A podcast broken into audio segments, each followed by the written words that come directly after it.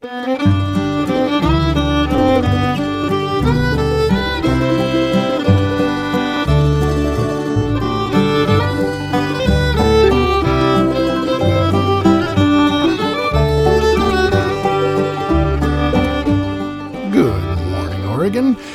once again for queuing up Offbeat Oregon History Podcast. Today it is Primary Source Monday, which means that the podcast today consists of me reading something important that was written or spoken by someone who was directly involved in the history of the Beaver State.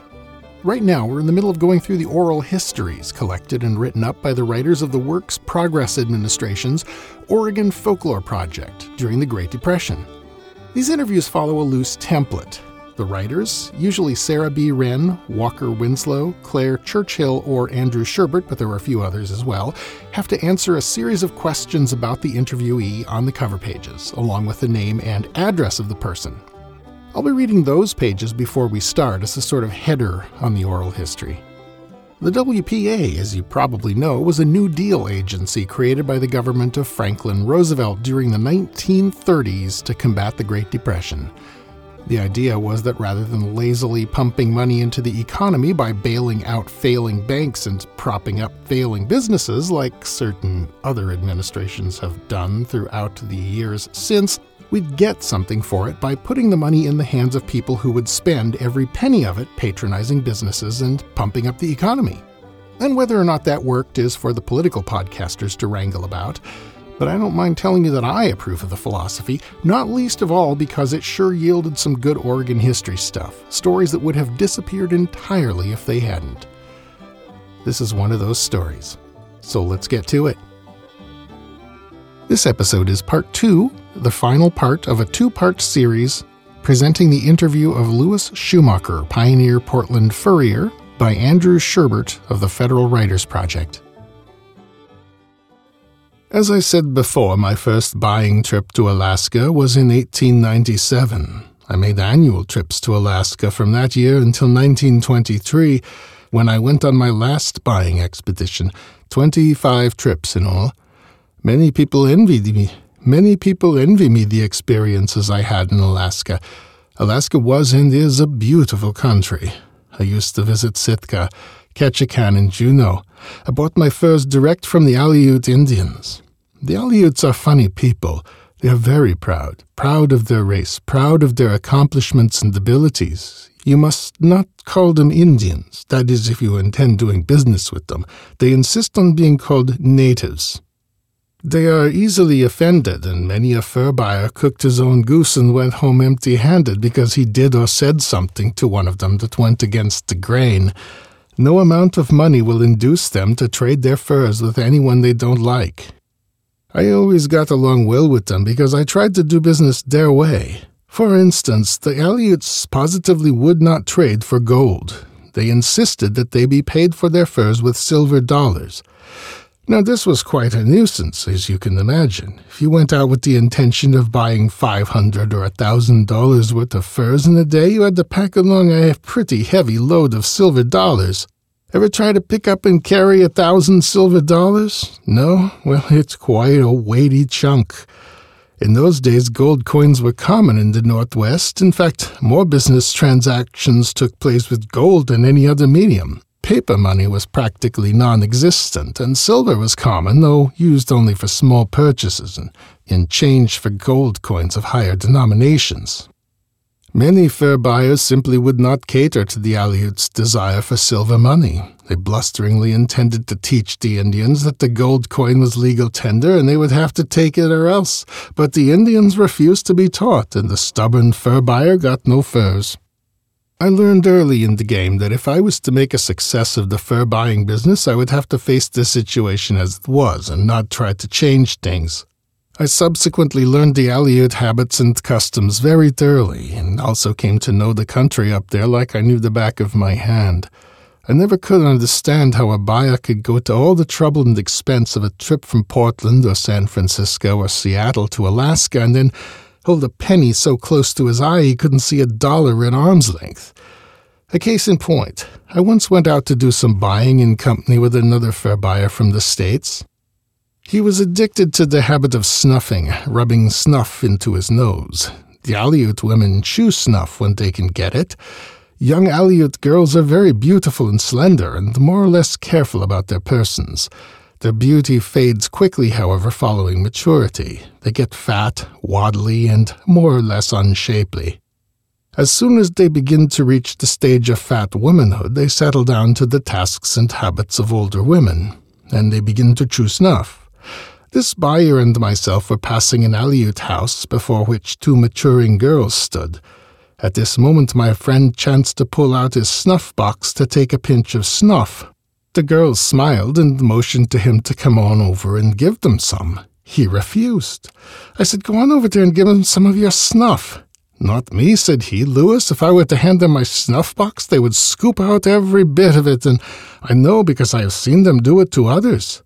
I said, You damned fool, what of it? Here we are going out to buy furs from their people, and you are running the risk of having these three girls spread the story that we are tight. Give me some of your snuff. When we get back to town, I'll see that you get your snuff box filled up and plenty to spare. He said, All right, Louis, but just watch what they do to my snuff. He walked over and held out his snuff box to them, and sure enough, each in turn scooped out a generous handful and crammed it into her mouth while thanking him profusely. What did I tell you, Louis? he said, showing me a practically empty snuff box. I claim I proved my point, however. Wouldn't it be foolish to let five or ten cents worth of snuff stand in the way of friendship with these people? Such short sightedness often meant the difference between a successful buying trip and one of no profit at all. The Aleuts lived in square one room houses. Each was a duplicate of the others, a big room with a stove in the center, a few chairs around here and there in the room. Sometimes there were no chairs, but boxes to sit on instead. The one room served as a living room, dining room, bedroom, and kitchen for a large family. The Aleuts are very polite and courteous to anyone they invite into their homes. I found that if they invited me and I had better go, or else they would be insulted. Many inexperienced buyers would approach the threshold, get one whiff of the interior, and then refuse to enter. Needless to say, their fur buying expedition was doomed to dismal failure. However, you could not blame a man for not wanting to go inside. These Aleut homes invariably stank to high heaven. The Aleut diet consisted chiefly of fish, fish oil, fish cakes, fish meal, and just plain fish. Rancid fish oil is perhaps one of the most offensive smells a fellow can bump into. Blend this with the smell of fat, unwashed bodies, and toss a pile of curling hides and pelts in a corner of a room, and you have an Aleut home. In spite of the above description of an Aleut home, the Aleuts were quite modern and not like the Indians of Oregon and Washington of that day. When I first went up there, Sitka was a flourishing town. The Aleuts were missionaried and civilized by the Russians as far back as the year 1800. Most of the Indians are members of the Greek Catholic Church, which was once the principal religion of Russia. Some of the Greek churches are very beautiful inside and exhibit relics and carvings and statues, etc., that would make some of our Portland art look pretty cheap and insignificant. I made regular trips to Alaska during the gold rush, but somehow I escaped getting bit by the gold fever and stuck to the fur business. I have always been glad that I did, for I knew many people who went up there to get rich and lost all that they had earned the hard way down here. The Aleut divide their year into three fairly sharply defined seasons or periods. Winter and early spring are given to trapping, late spring and early summer are spent gathering wood, and late summer and fall are devoted to fishing and sealing. The Indian women are experts at making baskets from seaweed. These baskets are much finer in weave and workmanship than the finest Panama hats. So fine are they woven that they hold water without leaking a single drop, although they are not treated with wax or pitch or anything that would make them waterproof. Even the small basket takes a woman a long time to make. I was amused one time when the touring man and wife stopped before an exhibit of native baskets. The women thought the small basket was very pretty and asked the Indian how much it was. The Indian said that basket twenty five. The woman's husband, apparently well to do and puffing on a big cigar, indifferently flipped a twenty five cent piece on the counter in front of the imperturbable Aleut, who never made a move to reach for the coin. The tourist was jolted out of his indifference and quickly registered respect for the small basket when the Aleut spoke. Uh, no cents, $25 for basket.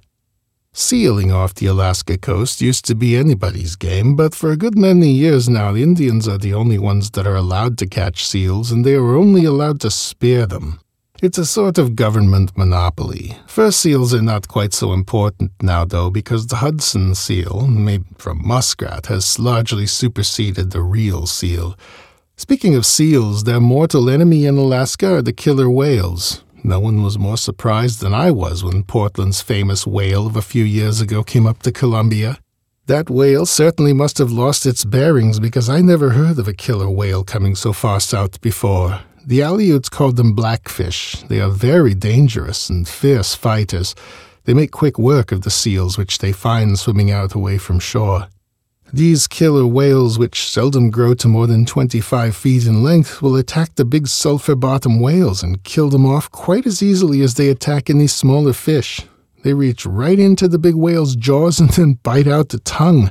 They also cut and slash the big whale's throat and belly until it dies, either from wounds or starvation. What furs did I buy on my trips to Alaska? Uh, mink, otter, blue, gray, red, black, and white fox, lynx, marten, wolverine. The wolverine is the strongest animal in the world for its size. Kodiak bearskin, sea otter, fur seal. The Kodiak bear is a huge animal, weighs as much as 2,500 pounds. The skin of this bear was highly popular as a floor rug. I bought many of them back in the early days, but no one would think of having one of them on their parlor floor now. The sea otter was always an expensive fur. In the old days, they cost as much as a 150 to $200, which was very high then, but now they are virtually extinct, and prime pelts bring from $1,250 to $1,500 each. Mink is another fur which has increased a great deal in price. In those days, we paid around a dollar twenty-five for a good pelt. They are worth from eight to ten dollars now. Muskrat pelts were worth five cents each in those days. We pay a dollar apiece for them now, although the all-time high for muskrat was during the war when they went up to five dollars. I have seen many changes in the fur business since I have been in it, but the most significant change, of course, is the effect artificial or synthetic furs had on the trade. Before 1900, there were no artificial furs. Furs were the real, genuine thing. Seal was seal, mink was mink, otter was otter. Since the turn of the century, however, almost any kind of natural fur has been duplicated by Lord only knows how many different methods. In many cases, the artificial product is almost, if not quite as good as the genuine article. Take, for instance, Hudson seal. My son, who is an expert in his own right, claims that Hudson seal is superior in texture, appearance, and durability to real seal.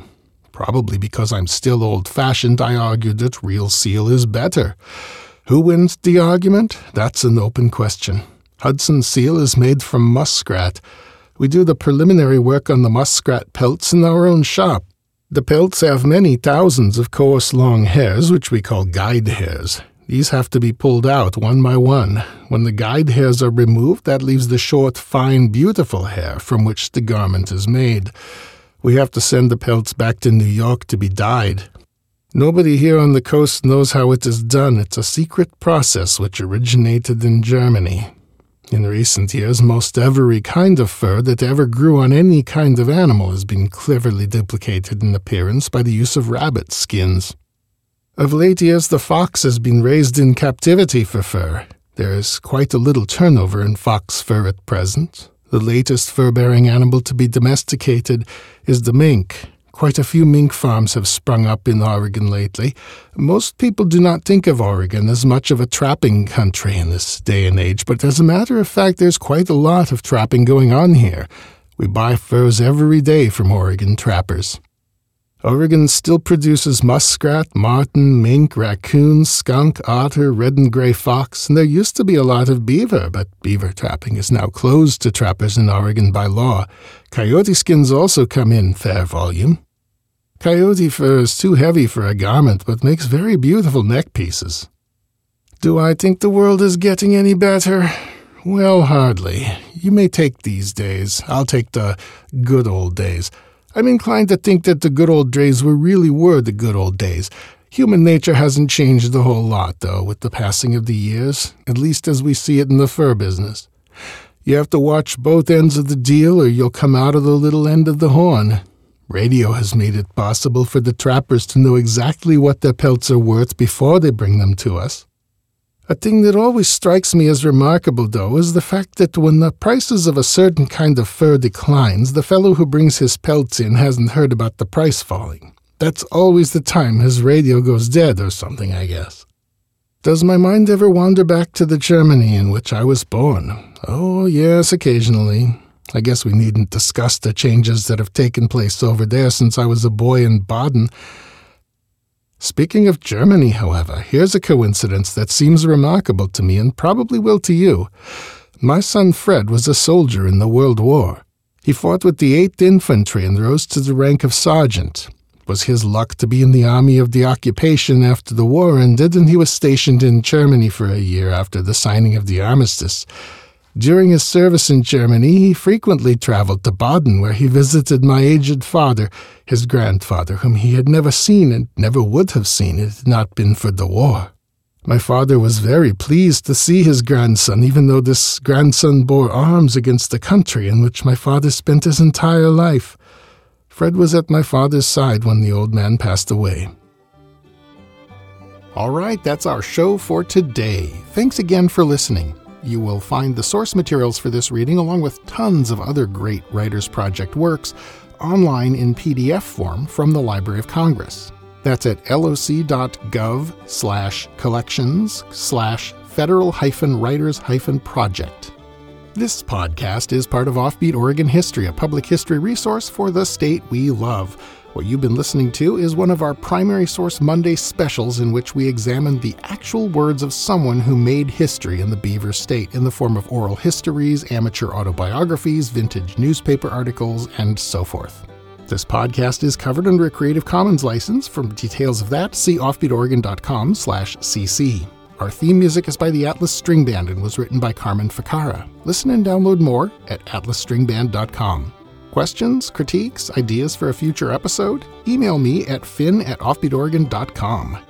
Episodes of Offbeat Oregon History are uploaded around 6 a.m. every weekday morning, so the next one will be on your device and ready to go before you know it. And until then, go out and fill up the rest of the day with good stuff. Bye now.